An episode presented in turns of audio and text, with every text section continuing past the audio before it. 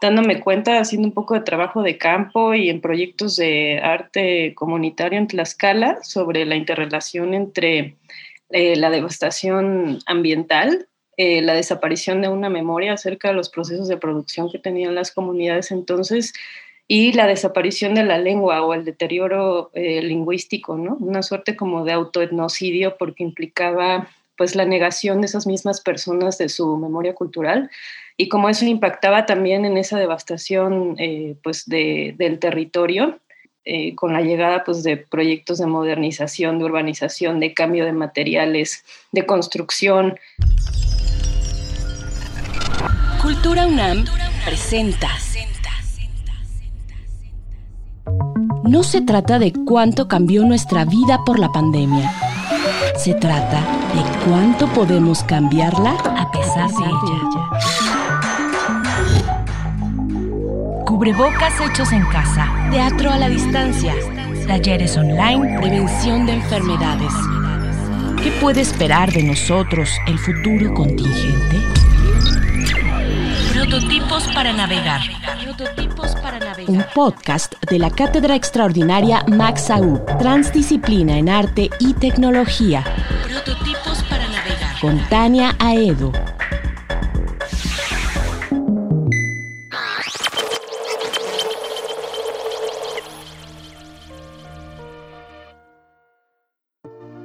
Les damos la bienvenida a esta edición dedicada al tema de la ecología política en la escucha. Este es el podcast Prototipos para Navegar, en donde nos preguntamos qué puede hacer el arte en tiempos de contingencia y más específicamente qué puede hacer el arte en sus cruces con la ciencia, la tecnología y otras formas de conocimiento cuando nos encontramos, parafraseando a nuestra invitada de hoy, en la antesala de un colapso sistémico sin precedentes que demanda una forma distinta de concebir la naturaleza el entramado de la vida y nuestro lugar en ella.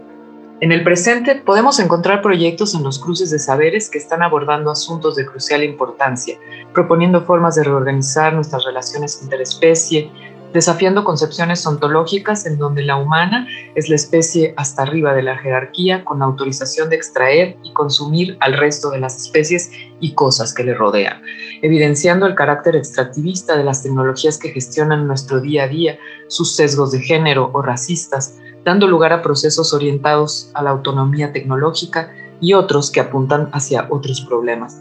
Nuestra invitada de hoy es musicóloga y artista sonora. En sus investigaciones explora la formación del circuito de experimentación sonora y arte electrónico en México, desde la antropología y la historia de los medios, así como las relaciones entre arte, ciencia y conocimientos ancestrales. Es docente en la UNAM y en la Universidad del Claustro de Sor Juan, en la Ciudad de México, y coordina el seminario Arte Ciencia en el marco de la complejidad en el Centro de Ciencias de la Complejidad de la UNAM. Hace unos meses presentó el libro Defensa del Territorio, Ecología Política y Diálogo de Saberes. Este año el Festival El Aleph está dedicado a las fronteras del medio ambiente y Rosana Lara, nuestra invitada, prepara la curaduría de una muestra que abordará el tema de la escucha en la ecología política. Le preguntamos qué es la ecología política y cómo desde su investigación se relaciona con la escucha, también acerca de cuáles son las preguntas que busca poner en situación en la curaduría que realiza para el ALEF, cómo se relaciona con su última publicación, Defensa del Territorio, Ecología Política y Diálogo de Saberes, y por último, qué puede hacer el arte en situaciones de contingencia como esta, cuando precisamente tocamos las fronteras de un medio ambiente en donde el sostenimiento de la vida, la de la especie y de muchas otras está en riesgo. ¿Qué es la ecología política y cómo desde tu investigación se relaciona con la escucha? Eh, bueno, ese es un tema en el que me empecé a interesar hace algunos años, justamente pues em, dándome cuenta, haciendo un poco de trabajo de campo y en proyectos de arte comunitario en Tlaxcala sobre la interrelación entre eh, la devastación ambiental, eh, la desaparición de una memoria acerca de los procesos de producción que tenían las comunidades entonces y la desaparición de la lengua o el deterioro eh, lingüístico, ¿no? Una suerte como de autoetnocidio porque implicaba pues la negación de esas mismas personas de su memoria cultural y como eso impactaba también en esa devastación eh, pues del territorio con la llegada pues de proyectos de modernización, de urbanización, de cambio de materiales, de construcción, de dejar a un lado trabajos, ¿no? Economías, eh, pues que eran propias de, pues del tipo de ambiente, ¿no? De, que ahí había y que, pues que se estaban perdiendo, ¿no? Y, aunado a eso, una gran violencia como territorial y también, eh, pues, eh, pues violencias mucho de, de, las ciudades aledañas, ¿no? Las grandes metrópolis y eso como sobre, sobre pues los modos de, de ser tradicionales de las personas. Entonces, pues fue un tema que me empezó a impactar porque efectivamente veía que la ecología no podía ser nada más concebida desde un punto de vista biológico o como de las especies em, animales, flora y esto como sin concebir como el sistema eh, humano, ¿no? Y la forma en la que históricamente pues, se articulan esas relaciones y han dado lugar a un concepto que algunos investigadores llaman eh, lo biocultural. Entonces, eh, pues la ecología política trata acerca de las relaciones que, articulan proyectos civilizatorios, ¿no? Eh, proyectos civilizatorios que están que están en conflicto y que hablan sobre la relación entre los sistemas humanos y no humanos a lo largo de la historia y también considerando geografías específicas. Y desde esas geografías específicas es como las comunidades, pues a lo largo del tiempo van pues eh, van, van ideando proyectos de territorio y cuando estos son pues invadidos o violentados, como ocurre a, pues, a lo largo del país básicamente desde la colonización, pues, eh, pues es que hay una larga historia también de, de, defensa de esos territorios, ¿no? Este, por parte de los pueblos y bueno, bueno recientemente, digamos, de un, tiempo acá, sobre todo como de los 60, 70, ha habido también cierto, pues cierta ala de... Eh, no solo de movimientos activistas, sino también de académicos que eh, pues buscan más bien pues generar sinergias para rescatar esa memoria biocultural y eh, pues para proteger eh, todo este sistema ecológico en donde está implicado este, la memoria del cuidado de la tierra, ¿no? este, de la autogestión, digamos, eh, pues equilibrada, ¿no? De, de, de, los bienes naturales y de la cual pues hay una memoria milenaria por parte de los pueblos y es que eso pues se tiene que que seguir eh, rescatando y priorizando y cómo la academia pues puede tener un peso ahí, ¿no? Entonces me interesaba, en 2018 organizé un foro que se llamó eh, Defensa de Territorio, Ecología Política y Diálogo de Saberes, donde me interesaba mucho que se establecieran eh, pues estos intercambios entre, por un lado, los proyectos de, pueblos al sur de, la Ciudad de México, o en territorios como Chiapas, en Oaxaca, en Cuchitán, etcétera, en Puebla.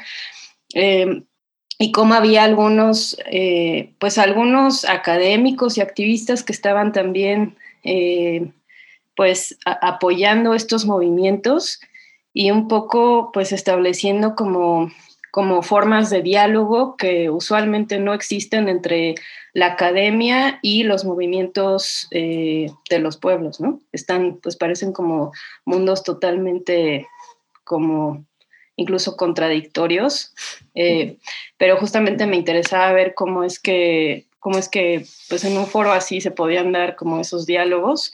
Y en, en ese momento no, eh, pues no, no consideré que lo más importante fuese como la opinión que tuvieran artistas acerca de eso, ¿no? Me interesó más la parte de la comunicación popular, por ejemplo, el papel que, que, juegan las radios comunitarias en esos proyectos de defensa y en donde también hay apuestas estéticas que no necesariamente entran a los escenarios del arte en estos circuitos especializados como los conocemos. Eso ya se dio como en un segundo momento, que es justamente la, parte de la ALEF. ¿Cuáles son las preguntas que buscas poner en situación en la curaduría que haces para el ALEF? ¿Cómo se relaciona esta última publicación, Defensa del Territorio, Ecología Política y Diálogo de Saberes, con esta curaduría y con tu producción en general?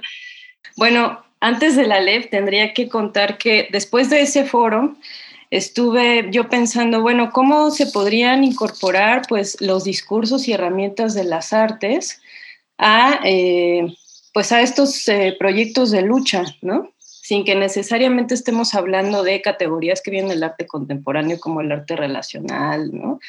Eh, que pues creo que van por otro lado y no necesariamente apuntan a, pues a los beneficios de las comunidades, ¿no? Más bien considero que en muchos casos son actos de apropiación y extracción y como otra vez como ejercicios de violencia epistémica sobre, sobre esos legados.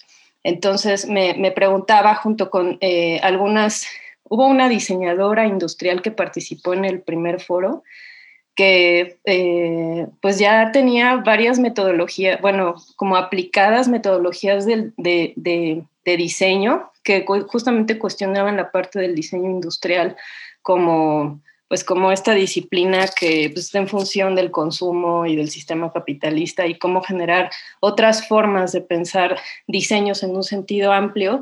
Y entonces junto con ella y algunas eh, diseñadoras del la Ibero organizamos un foro eh, que nos tomó bastante tiempo idear, que se llamó Rutas para el Buen Vivir desde las Artes y el Diseño.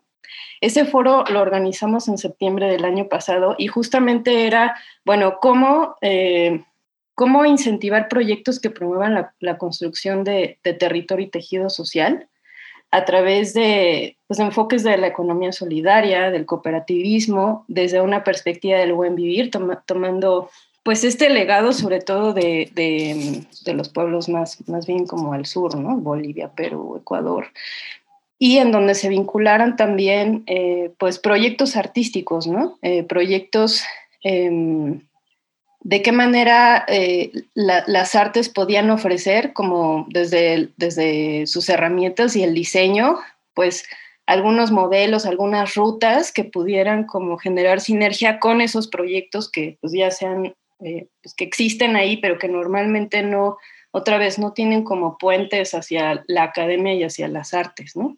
Y eh, pues aquí retomando la idea también de un, eh, de un promotor de cooperativas que pues ha desarrollado en Chiapas una, una cooperativa que se llama Yomolatel, se llama José Andrés Fuentes. Él habla del papel de la estética en este diseño de, proyectos pues, que, impulsan el, bien común. ¿no? La estética que forma parte de, nuestras bases culturales, pues atraviesa nuestros modos de percibir y experimentar el mundo. Y a su vez las formas de vivir y convivir con las que intervenimos en el mundo delinean una estética entonces, si buscamos crear rutas para el buen vivir, el giro que debemos dar no es solo filosófico, económico o científico, sino también estético. Y entonces pensar que estéticas pues están desprendiendo de esos proyectos este, comunitarios eh, de economía solidaria, etcétera, y entonces empezamos a hacer un mapeo mm, de algunas agrupaciones tanto en México como en Colombia, establecimos nexos con, con gente de ahí, súper interesante, este, por ejemplo, de la Universidad Intercultural del Cauca, y que tienen desde, digamos, desde la tradición ancestral de, los pueblos. De los distintos eh, pueblos indígenas, pues hay, toda una delineación de estéticas. Que fue súper, súper rico, eh, pues, aprender. Aprender de esas voces. Entonces, eh, pues como que eso inspiró al mismo tiempo este tercer momento en donde estoy pues ideando esta curaduría para el Aleph y que ya va directamente hacia el terreno de la escucha y lo sonoro, ¿no? Entonces, ¿cómo es que pues eh, todos estos contenidos que se generaron en los foros, eh, todas estas preguntas que, que para mí eh, pues, pues son urgentes de hacer en el ámbito de, de la academia, yo como musicóloga, como, pues como una persona que está reflexionando permanentemente en torno al papel de la escucha y así, cómo generar una curaduría sonora para el Aleph que, retomara, digamos, este, pues todos estos intereses, ¿no? Entonces, eh, en primer lugar, me habían, me habían, o sea, me habían invitado en realidad como a curar proyectos de paisaje sonoro y así como que los, los pusieron, lo, englobaron como eh, proyectos de paisaje sonoro que tuvieran que ver con, con el tema de ecología en un sentido amplio.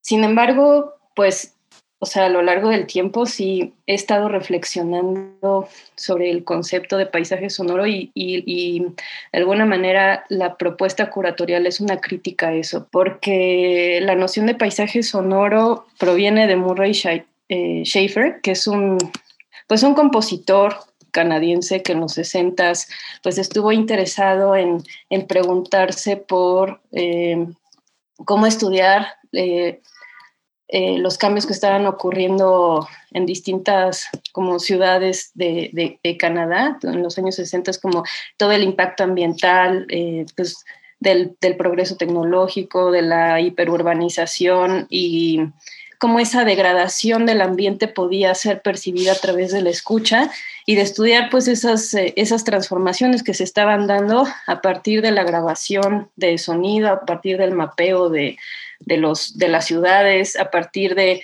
de ver cómo, de hacer una memoria de cómo es que sonaban antes ciertos espacios y cómo es que ciertos sonidos icónicos asociados a ciertos espacios eh, de pronto estaban pues desapareciendo, ¿no? Y entonces pues básicamente está muy ligado a un proyecto como de patrimonialización de, un, de una eh, de sonidos que están como al borde de la extinción, ¿no? Y, pero todavía como mucho en una dupla de cultura versus naturaleza, o sea, como que lo ideal es como este estado contemplativo en el bosque y así, ¿no?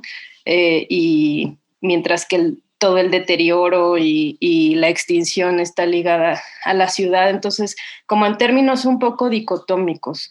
Y finalmente, creo que sí hay cierta romantización de del concepto de paisaje, creo que sigue ligada mucho a una estética de la contemplación, es decir, en donde aparentemente eh, como que el paisaje que tú grabas es exactamente el paisaje que tú escuchas en, la situación, ¿no? O sea, como si la grabación de alguna manera no, no, tuviera, o sea, no tuviera ella misma una agencia y una intervención sobre el paisaje. No hay una reflexión, creo, todavía profunda acerca del lugar que ocupa la tecnología y el sistema de producción que permite estas tecnologías sonoras que después utilizamos para, para hacer bioacústica, para eh, grabar paisaje. O sea, no hay, no hay mucho una reflexión de, el sujeto que escucha eh, y del papel de la tecnología, sino que todavía hay como, como cierta estética de la contemplación, ¿no? Entonces me, para el proyecto de la LEF yo quería como contrastar ¿no? y cuestionar esa retórica de la, de la grabación como, como captación del fenómeno de la naturaleza y el sonido en sí mismo, ¿no? como si hubiera tal, tal cosa como un sonido allá afuera que puedes... Eh, que puede ser captado de manera como neutral eh, por, por el aparato y cuestionar también esta retórica del sonido en sí, que es una retórica mucho de la ecología acústica y del paisajismo, así como que tienes, eh, capturas el sonido y entonces te permite este, abordar y estudiar el sonido en sí mismo y otra vez como que se desmarca del papel de, la escucha, de la posicionalidad política de la escucha, del papel que juega la tecnología. Entonces, eh, considero que ese modo de escucha del paisajismo continúa todavía descansando en un marco epistémico, eh, pues basado en, esta idea de la objetividad, Y en cierto extractivismo también, ¿no? Eh, pensando eh, que, por ejemplo, el, aparato auditivo. Nuestro aparato auditivo, nuestra audición es una, una un, simple instrumento de reproducción de ese mundo sonoro allá afuera, ¿no? Como un mundo sonoro ante los, ante los oídos.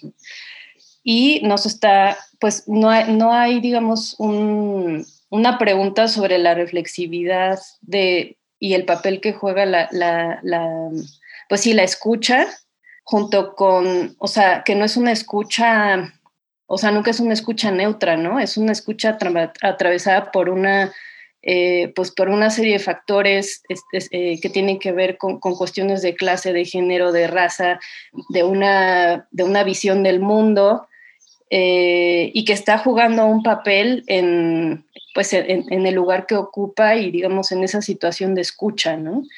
Entonces, pues parte de las preguntas que hago en la curaduría es si es concebible un, proyecto de, de, ecología política crítica que no cuestione el artificio moderno de esta fragmentación sensorial de eh, la visión versus la escucha, ¿no? Y ahora nos vamos a concentrar en la escucha y entonces vamos a descartar la visión, que es un poco también la retórica del paisajismo sonoro, ¿no? Este, y que una, o sea, cómo plantear una visión no, no binomial, ¿no? O como de fragmentación sensorial y, eh, y cómo salirse de este de estos binomios que siguen reproduciéndose como en el paisajismo, en los proyectos de, ecología acústica, pues sobre la relación sujeto-objeto, naturaleza-cultura, sonido-escucha, y que desde mi punto de vista pues son categorías que son precisamente la raíz del problema, ¿no? Este, o sea, de esta, este modelo moderno de entender la naturaleza, de entender el entorno, de entender eh, el papel de, lo humano, ¿no? Y eh, pues que finalmente pues son el, pues e, ese es el paradigma que, ha permitido el desarrollo del, capitalismo y de la ecología del capitalismo, pues en la que estamos este, envueltos, ¿no? Entonces, ¿cómo plantear, pues, otros, otras formas de escucha que, se salgan un poco de, esa, de esa cuestión, ¿no? Eh, que atiendan eh, la posicionalidad que tiene la, escucha dentro del entorno en el cual juega un papel activo y en el cual hay, pues, eh, está entramado, ¿no? Dentro, de, dentro del sistema capital, ¿no? Y dentro de ciertas ideas de naturaleza y además, pues, cualquier escucha, o sea, en tanto subjetiva, pues hay una relación de poder que, que, que está ahí, ¿no? Entonces, no, o sea, es, colocar la escucha en, este lugar incómodo de la, de autorreflexión y, digamos, no de la contemplación estética, o sea, no, de la, no, no, no este ejercicio de, ir a, como a, contemplar cómo suena, eh, cómo suena la selva lacandona este, durante la época de lluvias, ¿no? Y entonces sorprenderse y admirarlo y, y como romantizar eso, sino, sino justamente pues una, una escucha que, que, sí sea como, como, como crítica de, pues, de esas formas que, que, normalmente se suelen como romantizar de la naturaleza y así, ¿no?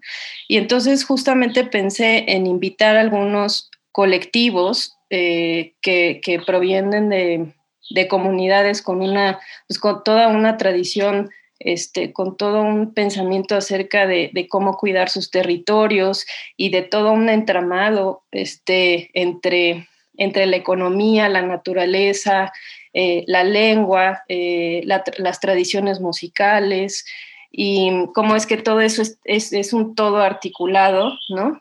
Para, bueno, para mostrar esos trabajos eh, en la curaduría, ¿no? O sea, trabajos de, grupos que normalmente están muy al margen del, circuito artístico, del circuito académico, pero que tienen una gran conciencia acerca de, de, este entramado, ¿no? Capital, naturaleza y poder, y eh, de cómo enfrentarlo, de cómo generar modelos alternativos, ¿no? Este, de ello y modelos ecológicos que no respondan a esta ecología del, capitalismo y cómo es que ellos pueden narrar sonoramente eso y, nosotros como, pues, como habitantes de las urbes, eh, nos enfrentamos eh, no de manera fácil, pues con, esas vivencias, con esos testimonios, con, esa, con esas otras escuchas de la naturaleza, que no esté, escucha como romantizada de quien llega este, de la urba y, se pone a grabar el desierto, se pone a grabar la selva y así, ¿no?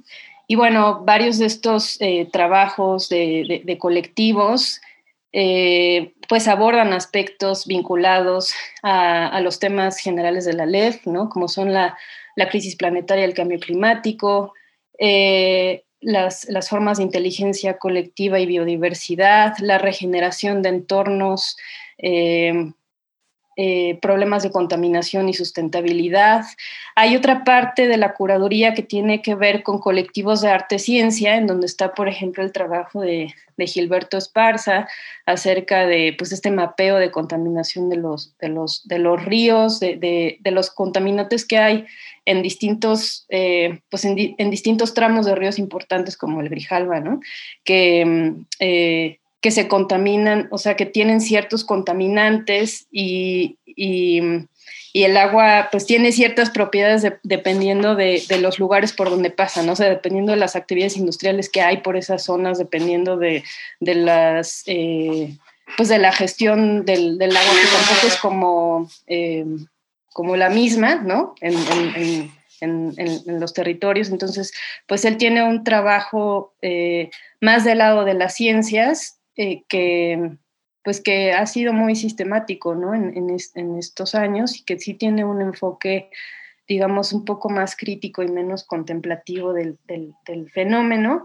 Y por otro lado está el colectivo de arte más ciencia, que bueno, que además eh, me parece importante incluir en la curaduría porque justo tienen una investigación que están llevando a cabo en la cantera oriente de la UNAM acerca de pues, los eh, procesos de resiliencia y, adaptación de especies que se dan en un entorno degradado como, como ese y en donde justamente se pone en cuestión eh, el, binomio entre naturaleza y cultura, porque finalmente, pues como entorno degradado, pues eh, ese efecto de, mm, de, la actividad humana, pero por efecto de la actividad humana ha resurgido también o han surgido especies que no se darían en otras condiciones que no sean las de la degradación producto de, pues de, la actividad, de, del humano ahí, de las relaciones sociales que se dan precisamente como en ese, en ese lugar. Entonces, pues por un lado, la, la curaduría toca la voz de, comunidades que, de las cuales eh, poco sabemos, ¿no? A través de los medios oficiales y eh, pues para que ellos, eh, ellos mismos hablen desde su propia voz y cuenten estas, estas formas, estas eh, formas de relación ambiental. Y por otro lado, pues estos proyectos de arte-ciencia, pues que están más ligados también al tipo de, de, enfoque que tiene la Alef como un festival de arte-ciencia de la UNAM, ¿no? y me interesaba mucho que estos, estas dos formas, ¿no? Una más que tiene que ver con eh, proyectos comunitarios y comunicación popular, la otra que tiene que ver con, con interdisciplina y academia, pues pudieran encontrarse en, estos espacios de la, de la curaduría, pues sí, para el ALEF. Prototipos para navegar.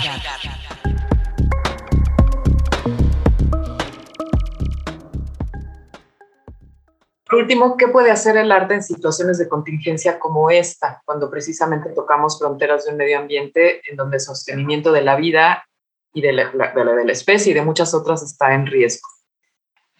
Sí, sí, igual yo, yo quería agregar que, digamos, o sea, creo que para las vanguardias eh, artísticas que se, pues que, se, que surgieron a inicios del siglo XX, era muy importante el, el fenómeno del shock, ¿no? De causar un impacto, de, e, esta, esta cuestión de, sacudir y asustar como a la burguesía y como estos valores tradicionales de la belleza y de las artes y que, y que tenía toda una razón histórica de ser, esa remoción, ese, ese impacto, esa incomodidad.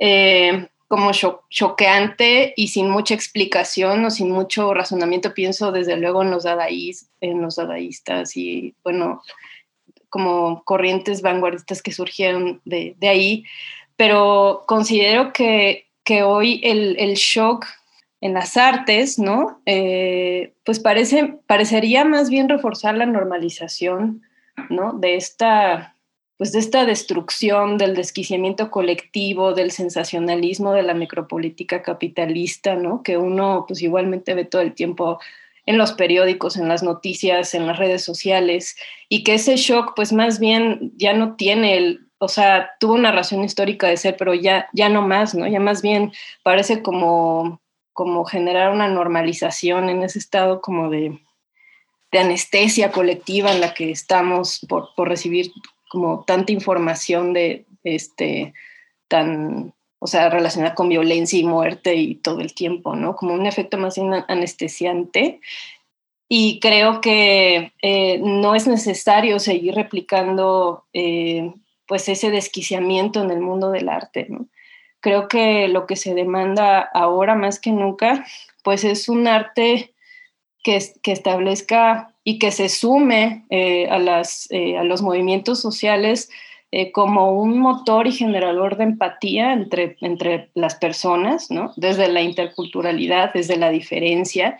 Y ahí pues preguntas de qué implica ser empático en un mundo en, como en el que estamos viviendo, ¿no? Un arte que no debe ser un, que no tiene por qué como concebirse como una actividad especial, ¿no? Reservada para personas con, pues, con habilidades particulares, ¿no? Sino un arte orientado a la, pues a, fortalecer y a preguntarse por la calidad de las relaciones entre las personas y sus actividades productivas, ¿no? El arte como un bien social, eh, el arte... Eh, pues orientado a la producción de cosas estéticamente este, pues relacionadas a la cotidianidad, ¿no? Y sobre todo, pues preguntarse, pues su papel en la reproducción de, la vida, ¿no? En la producción y reproducción de la vida, justamente en un momento de, colapso eh, sistémico que, estamos enfrentando, ¿no? Creo que eh, em, en ese sentido, como que el arte sigue teniendo el potencial para, para, plantear, para, preguntar, ¿no? Eh, por la creatividad, eh, por las formas de efectividad y de economía requeridas para comprender y sostener las interdependencias entre lo humano y lo no humano y, esas interdependencias que permitan esa reproducción de la vida en su dimensión planetaria adaptativa y multiescalar. Y justamente para salirse de todas estas dinámicas necropolíticas que están tan ligadas a la, interacción eh, pues en redes, de la autoexplotación, de, lo, de, pues de nuestra relación eh, como prosumidores dentro de las redes, ¿no? Este, nuestra inconsciencia acerca de de las formas de consumo a las, a las, que estamos como sometidos y que reproducimos como constantemente, em, pues eh, desde, desde los lugares que ocupamos, incluyendo los del arte. Entonces creo que hay, hay, hay mucho que, eh, que es urgente plantearse como salida a todo esto y sí, sí, enfatizaría esto de, de, regresar a, a, como a pensar en, un arte ligado al bienestar colectivo, ¿no? Y el arte pensado como un bien social.